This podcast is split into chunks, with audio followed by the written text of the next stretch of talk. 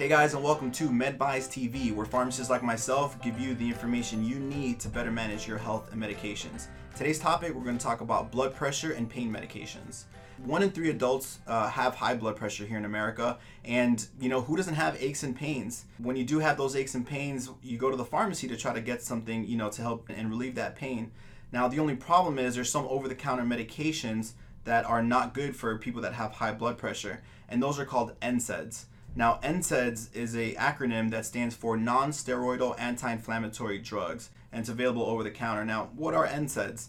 Uh, NSAIDs are uh, medications like Advil, which is ibuprofen, Motrin, which is also ibuprofen, or uh, or Aleve, which is naproxen. Not only can taking these medications increase your blood pressure, it can actually now, not only can these medications increase your blood pressure, it can also cause your blood pressure medications to work uh, less effective.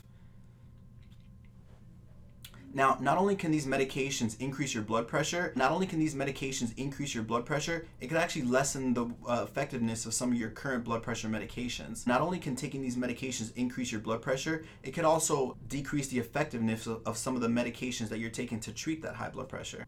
The good news is taking these medications once in a while is usually okay, but if you need to take one of these medications every day for more than a week, uh, that's where an issue can arise. So, you know, make sure to talk to your pharmacist or your prescribing physician. If you need to take one of these medications every day for seven days or more, that's when there can be an issue. The preferred medication for aches and pains that for people that have high blood pressure, in my recommendation, is Tylenol. But be sure to talk to your pharmacist or prescribing physician before you start or stop any medications. Well, that's all I have today. Thanks for watching. If you have any other questions or you want to reach me directly, you can email me, richard at medvize.com. That's richard at M-E-D-V-I-Z-E.com. Thanks for watching. Take care.